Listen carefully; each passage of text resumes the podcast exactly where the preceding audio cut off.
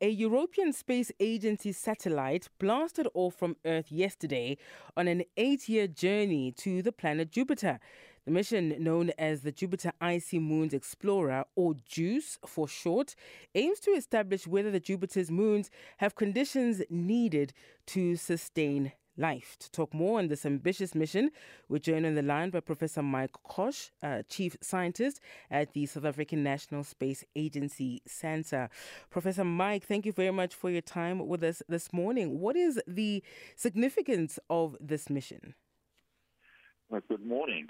Yeah, this is a very significant exploration and discovery mission because it offers the opportunity to discover whether the moons of Jupiter have conditions um, that are suitable for life.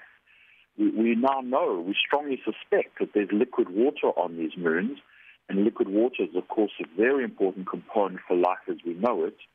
Um, the other components are things like time and heat, um, which we know are already uh, available to us um, the, on the other planets and the other moons.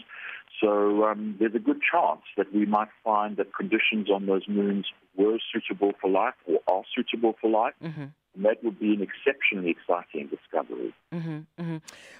Why does it take eight years before reaching its final destination? Are you able to, uh, uh, perhaps in the simplest way, explain what, what, what the eight year journey actually will look like? Well, Jupiter is very, very far away. So um, the only way to shorten the trip is, of course, to, to travel faster. But to travel faster, you need a bigger rocket.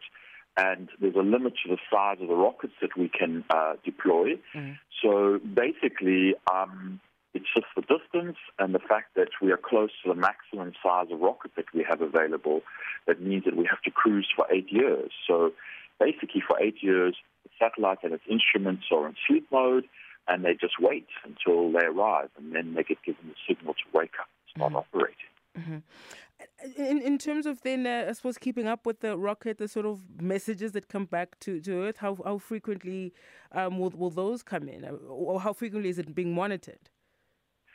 Well, they will monitor it on a daily basis to to make sure that the instrument and the satellite remain healthy.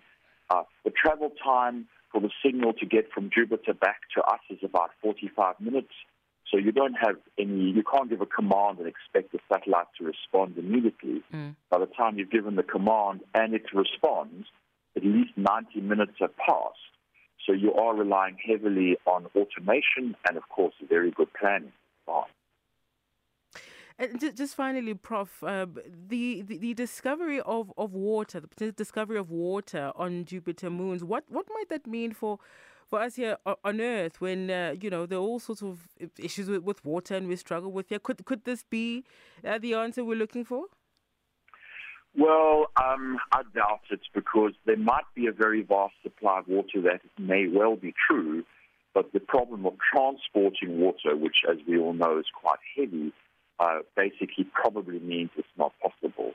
So I think um, we can solve our water problems a different way. Mm. Um, getting water from somewhere else, like a planet or a moon, is probably not um, reasonably feasible, to be honest. All right. Well, we have we have eight years to to watch uh, what what, what uh, this, this brings for us, and thank you very much uh, for for helping us understand it a bit better, Professor Mike Kosch, uh, Chief Scientist at the South African National Space Agency SANSA.